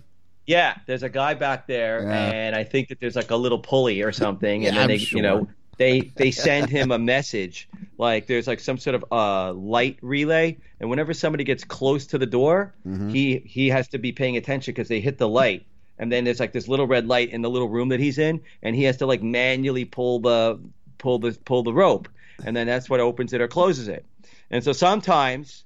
Um, you know, the guy didn't do it right away. He was like falling asleep or whatever, and so they would bump it to the door. I, I would say in this case, he really fell asleep on the job, Danny. right? Yeah, exactly. It, it- yes. yeah, that reminds you know they um on match game, you know when they would when they would do one of the the super matches and they would pull across, you know that the thing would open up. It was somebody who would just pull it open, and I know this because he pulled it open too slow or he pulled it open wrong, and then they like opened the door and there was the guy inside. Oh the- no! Oh yeah, and then they and like you know he they pretended to yell at him, and I was oh. I was so amazed. I was like, oh my god, there's a guy in there. That's how that thing opens. That's how that thing slides across. It's just some it's just some dude who's just waiting to hear what the one hundred dollar answer is so he could pull it across. The um, it's it's like final. It's like seeing the inside of R two D two. Yeah, it is. You know, it's it's looking behind the curtain is what that is. That's it. Yeah. Exactly. Exactly. Yeah. So his arm gets stuck in the door. Yes, and it uh, as it turns out, you know, it it damages his hand. And what do we find out? Oh. Korby is an android. Ah. Oh my god. Yeah. Oh. Yeah. Now, even though he's an android, he insists, "Hey, no, no, don't listen. I'm still Roger. I'm still me. I, it, it's okay." Now, Yeah, yeah, and he can't. He's not very convincing, right? Every No. time he says a sentence, he says like the wrong verb. yeah, he, he uh, and also he, he looks like a complete lunatic. He, he, does. he there, there's nothing convincing about it at all. It's me in here. I'm still me inside. Don't you understand? yeah. Um. Uh. No. None of us understand. We now think you're a crazy robot, and we're not gonna. You know, we're, we're no. She's Nurse Chapel is already out. All right, I'm out. That's it. I'm out. You're not even. Oh, yeah. You're not even Roger. You're not even the She- real guy anymore. Yeah. Well, all right. So now Korby sends Andrea to go kill the outsider who has entered the cave. What? What's Oh, happening? Yeah. What is happening? I don't. I don't exactly know here. Uh, wait a minute. What, what's going on? There's there's someone in the outer junction, and What? Kirk Kirk, Kirk figures out. Okay, it's got to be Spock. Spock's got And he must have got my message, Yeah. which is the plant. Yeah, yeah. They they figured Yeah. it out. Yeah, yeah, yeah. Yeah. All right. Well, since Ruk's not around, since all of my other androids are dead, all right, Andrea, go solve the problem. And so Yes. she she pulls out a gun and she goes to one. All right, and she comes across Android Kirk, Yeah. and in in, in a in a in a classic case of Three's Company esque misunderstanding, she, she she thinks it's regular Kirk. Yeah. And their exchange is hilarious Oh yeah. Oh yeah. because, of course, he's Android Kirk, so he's all business. He doesn't have time. He's not here for for for any kind of love, but no- Andrea is, and so it's like, hey, um, hey, Kirk, remember we were kissing before? I I think I liked that. I, I want to Yeah. kiss you. And Kirk says, no. Illogical. Yeah. Nope, you will not kiss me. That doesn't make any sense to me. Oh, okay, so here's what I'm going to do. So she shoots him uh, out of existence. I will kiss you. No. You. You will not? It is illogical. Yes. which which I'm not sure she should have been allowed to do. right? That should. She may have overstepped it. Uh, I, I kind of feel like that was an emotional response there. Yeah. Yeah. Oh yeah. And so she walks into the room with Korby, sees the other Kirk is there, and she's like, "Wait a minute! Oh no, I destroyed the other Kirk. What what, what happened here? I don't understand. What's going on?" I like the way she just, you know, comes in matter of factly. Yep. Oh, you know, he freed himself, so I had to. Ki- Uh, why doesn't she remember? She was in the room when there were two of them. Yeah. She made the other one. She made the other one, right? Yes. She's the one at the controls. Yes, Why is she so absolutely. confused? I don't know. She's not- not very much not. She's not a very good android. What can I tell you? You know? Uh, she's the she's the ditzy one. Yeah. Well. So Korby is confused about everything that's going on. He's uh, not sure wh- where where he's at or what his focus is. He's got a very bizarre look on his face.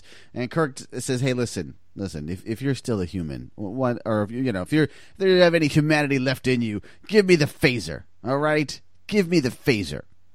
And so Korby does. All right, fine. I am Roger Korby. I'll prove it to you. Here you go. Have it. Reasonable man, Right. I think That's not bad. Something. Now, now th- there's one other gun that's still in the room. Okay. Uh, uh-huh. And- and- We've all got it. Yeah, and that that's still a smoking gun, by the way. Oh, that is true. Yeah. Yes, it, was busy. Yeah, that was busy just a minute ago. That's Andrea's gun. Mm-hmm. Yeah, and so all right, let, let's try to get the gun from Andrea. Hey, hey, Andrea. Um, uh, can we get that gun back from you? I mean, look, Korby gave me his, so it's, it's all cool now. We're all going to be friends. But she is not having it. And why isn't she having it, Joe? Why isn't she having it? Yeah, why isn't she not giving up the gun? Why isn't she not like you know, you know? Because uh, she's Yeah. got something else in mind. Ah, because she's been bitten by the Kirk love bug. That's you think why. that's what that's supposed to be? Oh my God! Yes, exactly. She starts talking about love to to Korby, and she's all confused too. Love you. K- kiss. Oh, I see. You know. So like now all of a sudden there's emotion. She wants to kiss him, and Korby's like, "What are you talking about? You can't love. You're just an android. You're not Right. human. Don't be so silly." Right. And you know she's just uh uh love. Uh, I don't the passion. I don't what. And so they kiss each other, and then when they do, um, I don't know if is it. I don't know if it's Andrea or if it's Korby who puts his hand on the gun, but the gun goes off and they both disappear. Controversial. Controversial. Um, um, oh, that that what you just said. Um, there, it's kind of gone back and forth um, through a lot of things that I've read about who was the one that actually pulls the trigger. Okay. I mean, it looks pretty clear to me that she's holding the gun. Yes. and I think it's his hand that comes on, you know, and comes and grabs the gun. It's clear. It's clear. It's totally him. Okay, that's Um, that's what I don't know thought. why it's so controversial. That's what But I it is. thought. It it does Yeah. look like it's him. Yeah, Um, Un- unquestionably, it's his. It's a man's hand. It's Yeah. his hand. There's Yeah. no question. And so, all right, so the gun goes off, and the two of them are, you know, phased out of existence. They're gone. Bye bye. Mhm. Seconds later, Spock shows up, just like at the end of an action movie where Yeah. wherever it is, you know, we've killed the bad guy, and now you hear the sirens showing up. I'll tell you. I'll tell you what it's just like. Mhm. It's just like uh, Batman and Robin from the '60s. After they've after they've beat the crap out of uh, you know the the Joker and his men, or the Riddler and his men. You know, in the second time, in the, in the second half of the second episode is Right, always yes, win, right, yes, right, right. yes. So after they're done with the big dra- dramatic fight and everything, and now and everybody's all knocked out. That's when uh, Chief O'Hara comes rolling in with his guys. and if it's a big enough deal, uh, the what's his name, uh, Lieutenant Commissioner uh, Gordon. Come Commissioner on. Gordon. Come yes. on, man. Get Yes, it straight. Sorry, sorry. Commissioner Gordon will be there too. Yeah. True. Uh, that's exactly what that scene is. So Yes. Spock shows up with a couple of red shirts who won't get killed, and you know now all all, all the good stuff is is over. Now it's But there's done. a great line. The best line delivered so well, and this is part of what makes Shatner. Um, you know, it starts. It's building his legacy because he does these. He does certain lines. He delivers them like nobody else ever could. You know the line. All right, is it that or it's because Spock has has had no idea what's been going on whatsoever. Right. No idea. So he asks him, "Well, where's Doctor Korby?" And is this what you're talking about? Where he says Doctor Korby was never here? Let's let, let's let Kirk say it. Where's Dr. Korby?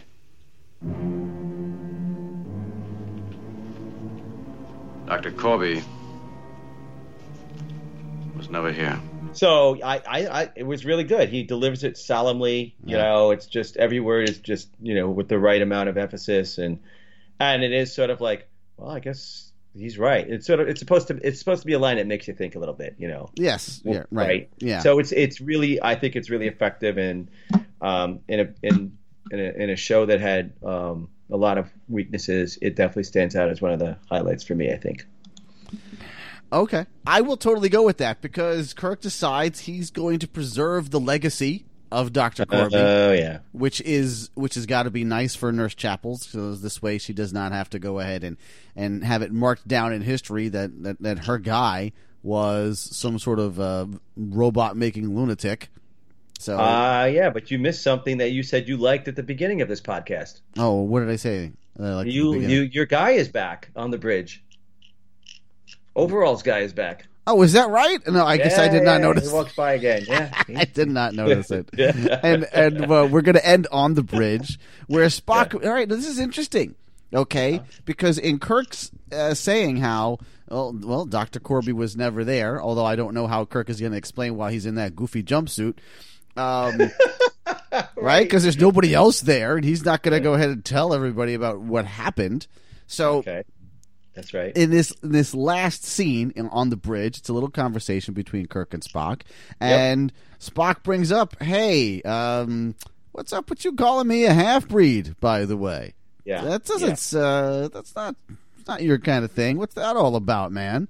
And Kirk now he has to explain this, but since he does not want to give up the what happened because he's preserving the Korby legend, basically just has to swallow it and be like, "Yeah, you know what? Um, I guess I'm a little bit of a um, space racist. Sorry about that one. Spacist. I'm a spacist."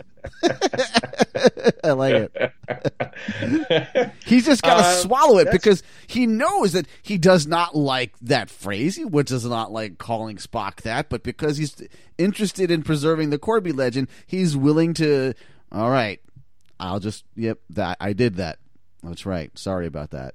Yeah, I'll remember that next time. Uh, you know, that's really uh, insightful of you. I didn't, I didn't, I didn't catch that that he was trying to keep the whole affair secret. Yeah. That I thought, but then again, remember when I watched this up until yesterday, it didn't occur to me about that that line was a plant to begin with. So Mm-hmm. you know, you were all over that from from from the jump. I wasn't, and I did. I still missed this. Uh, I I thought it was just uh, you know, Kirk deciding to be stoic for whatever reason.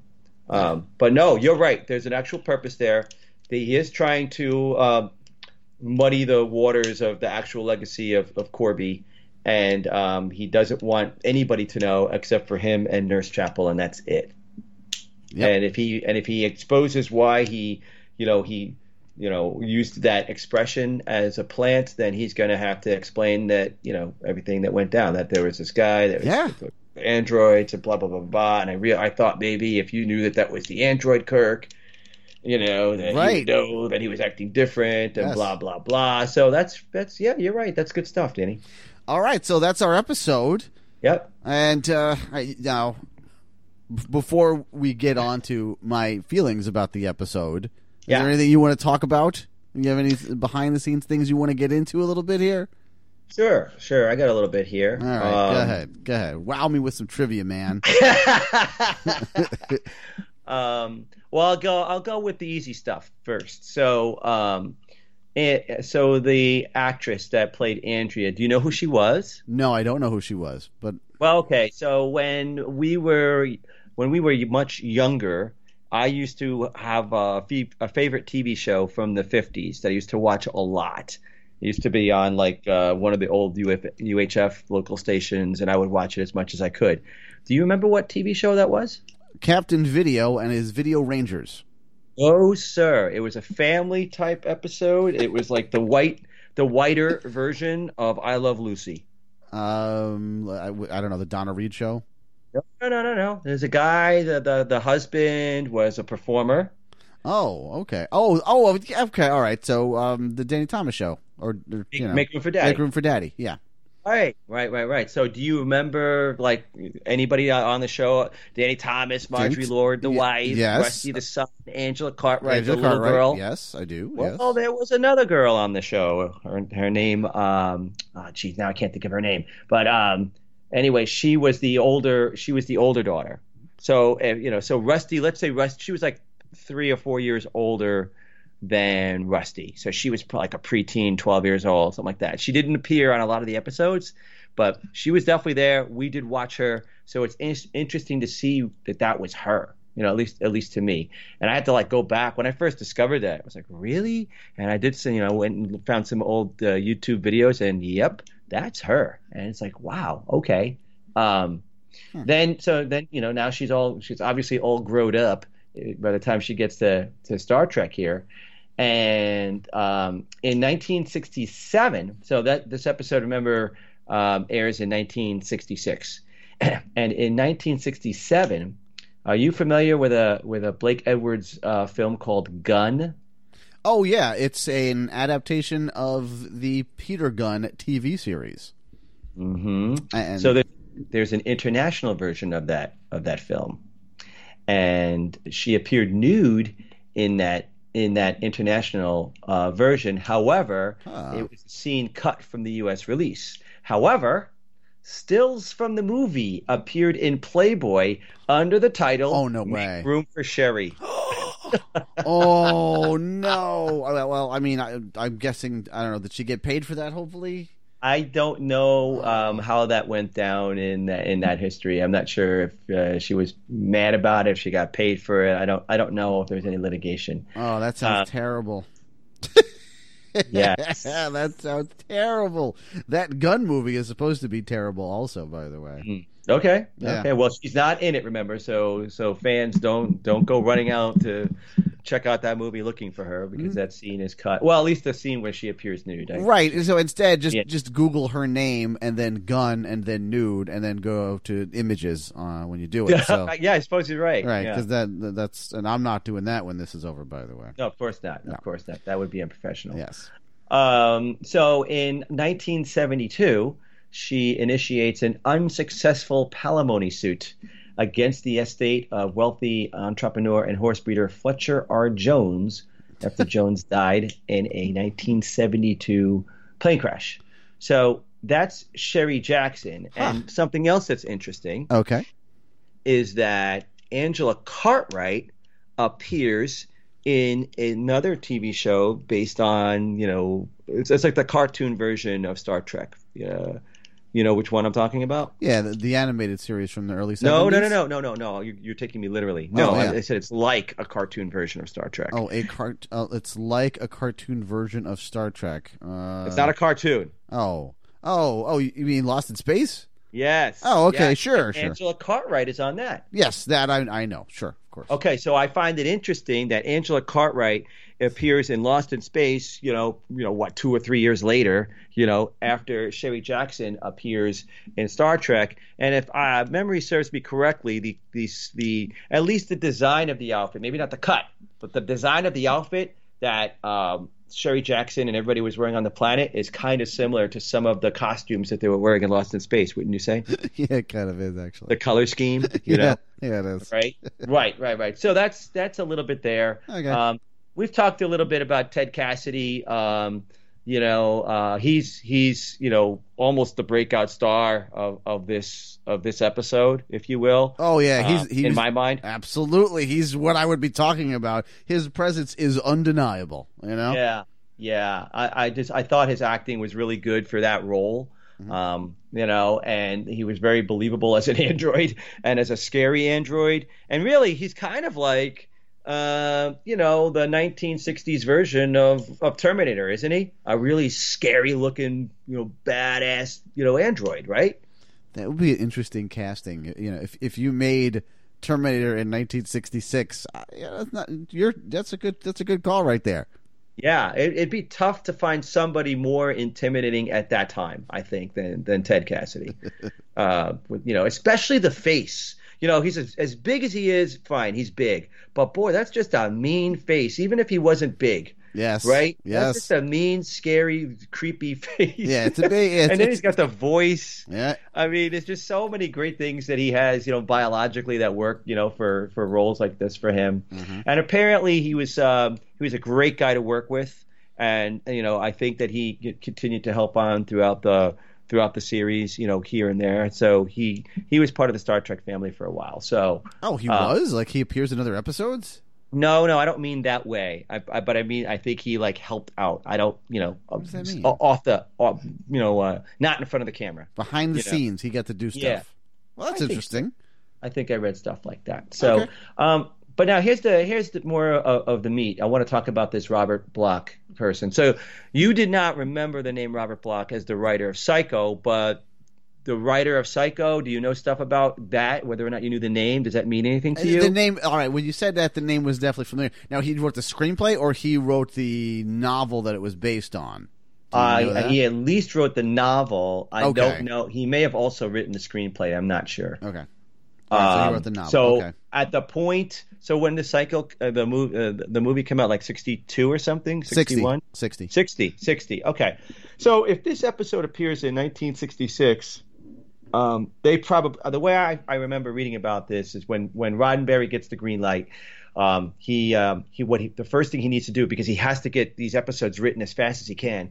He kind of like petitions. I don't know how you would do it back then without the internet, but you know, basically if you were doing it today, you'd go on Twitter and Facebook and you'd like blast it out like, "Hey, I need you know all you science fiction guys, you know, get a hold of me right away. I've got this project. You know, get get you know."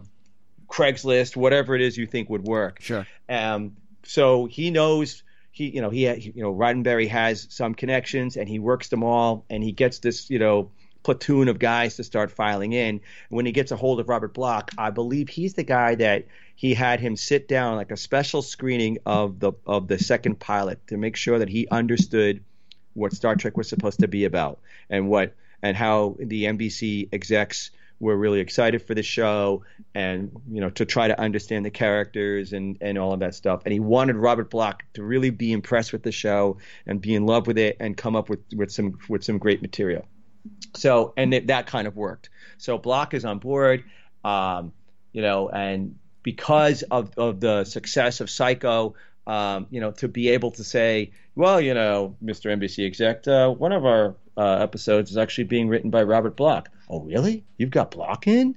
Yeah, yeah, yeah. We've got him. We've got this guy. We got that guy. Oh, Sure. okay. Yeah, so yeah. you know, he he's really he's excited for the name power, and he's also excited for what this guy's going to bring to the table in terms of the quality of his work. Okay. That these scripts are going to be, you know, really powerful, really thoughtful, really original, all of this stuff. So he was very excited to bring him on to the team. Um, and uh, I'm saying he and he he brought instant credibility to Star Trek and the idea of the stories that they would tell. Um, so he was really excited about uh, all of that. Bloch was excited about it. However, once they started working together, it turned out that Bloch was a bit of a challenge because his idea for this story was not completely original. And there were multiple issues with the script that Bob Justman and John D. F. Black flagged. And those were the guys, they were like the direct lieutenants under Roddenberry. And they constantly went, went back and forth, you know, with, with all of the problems that they thought that the script had. They thought that the characters were way too stilted. There were concerns over the interplay or the dialogue between the characters they um, oh this was another thing that robert bloch wrote originally was that the enterprise was being hired to go and find dr Korby by like some private you know uh, you know party or something and so they couldn't Huh. they, they they couldn't see the enterprise actually being hired Yeah. to go find somebody Yeah, that that So- does not seem like that's what they would do. That doesn't seem. Yeah, that doesn't fit. Right. So, you know, there's all of these problems, and Roddenberry doesn't want there to be problems. And if there are problems, you know, he's hoping that they can figure it out without going back to Robert Bloch and like potentially offending this guy, ruining the relationship in some way. You know, having this, he wants this thing to be nice and clean and easy, and this guy, you know, bringing the credibility and you know, it just you know, wants it to all be wonderful. So but now now there's just too many issues. So they all all these issues lead to Roddenberry reluctantly asking Bloch to do some rewrites before he finally was comfortable, you know, pushing the script up to NBC. Um, and so you know he got some, he didn't get everything, um, and he still felt like the, that the, that the script was subpar.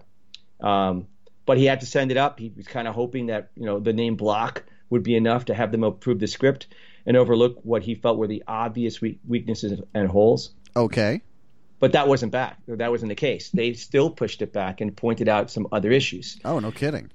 They, uh, yeah, his script also seemed cobbled together from other work he had done. Oh, no kidding. yes, yes, yes. As well as almost identical to a completely different production what? from years and years earlier. Yeah. Robert Bloch yeah. phoning it in. Uh, right. And in fact, this was flagged, if you recall, we uh, talked uh, in one of the last uh, podcasts that we did about um, DeForest Kellam Research. Do you remember those guys? Yeah, actually, that does actually, sound it was familiar. that guy. It was a guy. It was okay. It was a guy. Def- it was a guy. Yes, yes. DeForest Kellam. I, that, a, that's hilarious. Yes, as isn't it? And so, do you? So, like for for the listeners that are just joining us, what do you remember about DeForest Kellam Research? The, not much at all. Oh, okay. DeForest. So DeForest Kellam research is not related to DeForest Kelley. No, I know that.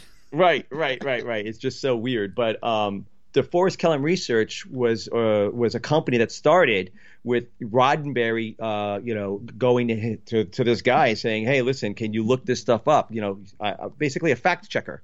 Uh-huh. You know, um, and it must have been a lot harder to check facts back then without the internet, I would suppose, right? you know, the, you got to use uh, encyclopedias and you got to f- call people. You know, I I think more work. than that, Danny. I think you got to like maybe like dig up old films. Ugh, that's probably true.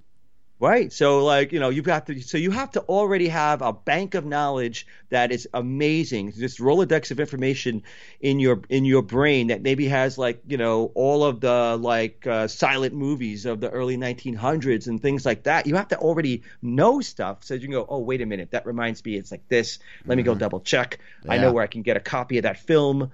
You know, um, so this this was a lot of work, and because of the work he was doing with Roddenberry, it turns he turns it into a an actual business that you know went on for years and decades. Might still be around today. I'm not 100% sure of that. He's not around. I'm pretty sure of that um, anymore. Um, but nonetheless, DeForest Kellam research is a thing, and he so th- so the um, the I don't know if you would call it plagiarism or potential plagiarism of Yeah. somebody's other uh, work was caught by DeForest Kellam research, and it was flagged as being potentially litigious. Yeah. So, so Mm-hmm. they wound up changing the ending specifically as a lawsuit avoider to, and brought in the twist at the end of turning Dr. Roger Korby into the android. Huh. And then, you know, then, you know, the back, they had to decide back and forth, you know, is he going to kill himself or, or not? And so that's, that all of that stuff, you know, makes it kind of a mess. And um, so, yeah, a ton of work and consternation to get this script in. From original script to air, only a few months actually passed, which really points to, again, how desperate Roddenberry and company were to get stories completed because of the incredibly short amount of time they had to get the shows ready for air. So that um, that to me, I found all that stuff fascinating. You know that they That's had different story. endings. Yeah. yeah, That's a really good story. And, um, you know, if you if you really delve deeply into this, you can find exactly which which uh, work it was that this uh, you know basically you know copied this story or the original storyline that he had uh, copied. I think it goes back to like the 30s. It could even be like a Flash Gordon kind of thing or something like that. I don't remember Okay. but but but it is out there, you know, somewhere. Um, so I guess I would say that you know um, Bloch goes into Star Trek as a superstar, and he comes out a bit uh, a, a bit banged up in the process. His reputation probably does, you know. I would say so. I would Yeah. say so. Yeah. Interesting. So I don't, I don't, um, you know, definitely don't want to end a podcast on on a negative note because that's definitely not great stuff to hear about. I still, I for my money, I think that this is one of the. It is sort of one of the iconic episodes to me. Um, you know, there's a lot of things that make it stand out. That I, as soon as I see this one, I go, "Oh yeah, that's right." So you know, there's the the crazy outfits. The Um, outfits. there's there's Ted Cassidy. There's Lurch. yes. Ruk. Ruk. Um, sure. There's the how you make an android. You know that whole thing. um, you know, so I think it's those. I think it's those three. Those three things that go. Oh yeah, I remember this one. Um, and there are some good lines in there. You know, Doctor Korby was never here. You know, androids don't eat. You know, right? Yep, that's true. Um, you know, so I, you know, I, I don't know what which of those uh, cool lines were inserted by Roddenberry and Company, or you know, if they were originally in there by Bloch or not. But nonetheless, they are in there, so I like that. Mhm. Um, also interesting to note, I forgot about this. I believe that this is Majel Barrett's return to Star Trek. He found a way to get her back in after they had kicked her out after the um, after the first pilot when they said when she was number one on the bridge. Oh, no kidding. Okay, well, shoot. Well, they, they sure did give her a you know a, a good one. I mean, she's all over the place in this one. Right, right, right. And one of the problems I think that they had with her in the first pilot was, you know, there were a lot of problems, but one of the issues I think that also came out was they didn't think that she was a very good, a terribly good actress. And so now this is a chance for her not only to get, you know, back into the show now that's, that it's been greenlit, but as you say, you know, in some in some ways you could make a case. It wouldn't be the best case, but you could make an argument that she is the star of the show, right? Of this episode? Yeah, yeah, of this episode. I mean, I would say it's it's to me it's pretty clearly that it's Kirk, but she would be number two if I'm Sure. She would be my well, yeah, absolutely. Well, but she's remember she was. oh, that's right. She's not number two. All right, Right. I'm sorry. I forgot. I like how we both went for the same joke. That's great. Right. Yeah. Yes. Yes. Yes. Um. So, well, anyway, obviously she has a huge role in this. Yes. So, Yeah. you know, um, I'm not sure people were. Um, this was her chance to blow people away with her uh, amazing acting skills. Um, how do you think she did? Uh, I would say fair. That, that's probably generous on, on my, you know, compared to what I think. okay, I, you know, I try to be nice. It's- Yeah, yeah, yeah. Nothing So- great, man. Nothing great whatsoever. Okay, but Ruk was great. Yeah. Uh, Andrea was great. Well, shoot. Yeah. Yeah. Right. Right. All right. Listen. Right. Right. uh, And uh huh. What else? What else you got? and Dr. Korby was great. I thought he was a great actor. Yeah, he's fine. He's fine. I thought he was really good. I thought, you know, he was really believable. He seemed passionate about the cause, you know, to, you know, to basically, you know, create androids out of humans, you know. Uh, so that's where he's coming from, and he seemed really passionate about it. It was really believable. I, I, I liked him a lot. All right. So those are the things that I think. So, That's- you made you know, you made a nice case on this episode, but I'm trying to I'll- throw both sides here. I'm All trying right. to go both sides. All right, know? all right. I, I I think I know why you're making this strong case because I think you already know where I'm going on this. I don't know where you're going. Well, on this, but I, I will tell you that I'm afraid where you're going Yeah. on Now, this. listen, I'll say I, I'm not going anywhere good on this one. Okay. Oh, This- no. This, Oh, this is probably my least favorite episode that I've seen so oh. far. Oh. Like, like, yeah. In fact, I'm positive it is. As I was looking at it today again, No. it's Don't. Why did you look at it again? if I had known you were going to do that, I would have said stop. well, I'll tell you, I put it on and then I didn't even pay that much attention to it. It, it, it just stayed on in the background. I was like, oh yeah, that's right. This is going on. This is one of those episodes that I feel like you know you watch it one time, you're like, eh, you know. But True. you watch it a couple more times, you go, wait, oh, come on. I this You know? this is officially the third time that I watched it. The this would be you know if you could consider that I had watched it tonight because I, I kind of did. Okay. It was just on in the background. Um, it it's it's kind of boring. It's it's Mm-hmm. a boring episode, is what it is. Uh, You miss all of the crew that they're not Yep. there. You feel their absence, and when you get that scene in the middle of the episode in which fake Kirk goes back to the to the Enterprise, and you get a little bit of Spock, it's like it's like oh, a breath of fresh air, right? It is. It is. There's Yeah, a, yeah. a certain amount of claustrophobia that you feel being stuck in that cave the entire time. Yeah, yeah, you do feel like you're you're under the earth. I agree. Yeah. It, it- right. Yes, and it almost felt like like uh like a play. You know, because we only Yeah. have we got f- five characters and we have two basic locations. You know, we got like two rooms or so that we're going between. It was just kind of dull. It wasn't that interesting. There are, as always, a number of hilarious things that happen, and there is, as always, a number of good lines that happen. Like that's kind of standard from what I've seen. I'm always seeing something that's that uh, that image wise is striking.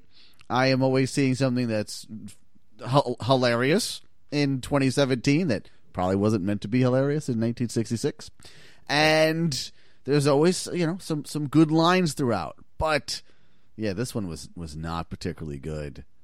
Not particularly good, Joe. This was um, uh, it, it's not going to get negative points as we discussed earlier. It wasn't it wasn't that bad, but um, yeah, by far my least favorite. Yeah, yeah, didn't didn't care for this one, man. Well, okay. With all of that said, the Yeah. goal is uh, is to for you to try to reach a hundred thousand. Well, I Right. don't know that it's to try to reach. It's if you do reach a Yeah. hundred thousand points, Yeah. then it means that you're a fan, Yeah, that's right.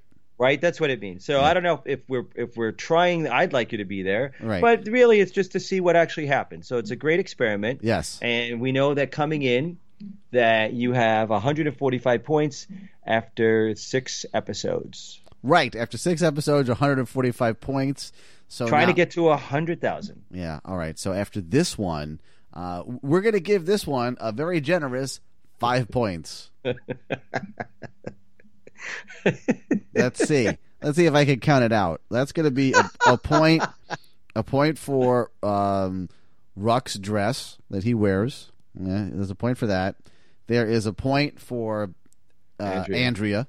You know, to, just being Andrea. Let's see. There is a point for um, Kirk holding a, a giant pink penis for part of this episode.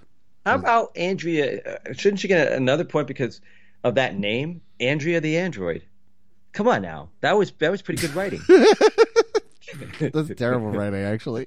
Yeah, All right, now it's four points. Now that you brought that Oh. up, no, I'm just kidding. I'm just kidding. Uh, The spinning wheel with the uh, with the dummy android that turns into a person. This is how you make an android. All right, there's a point for that. You get a point for that. And um, I don't know what's my last point for.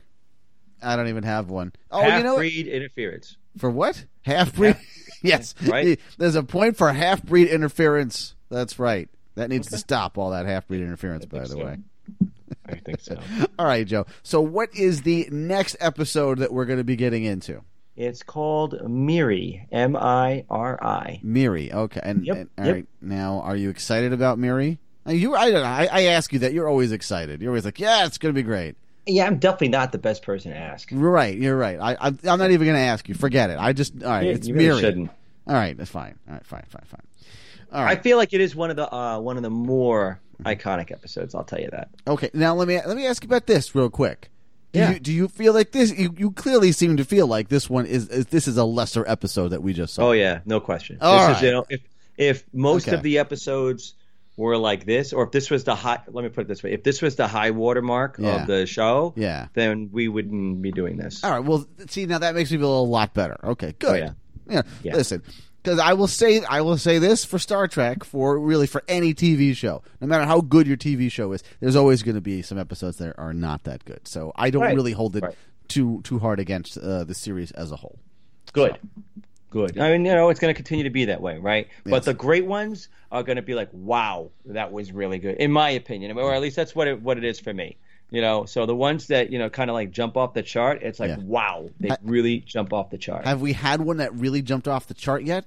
Well, I think we we really well. I really love Mhm. the the second pilot, Okay.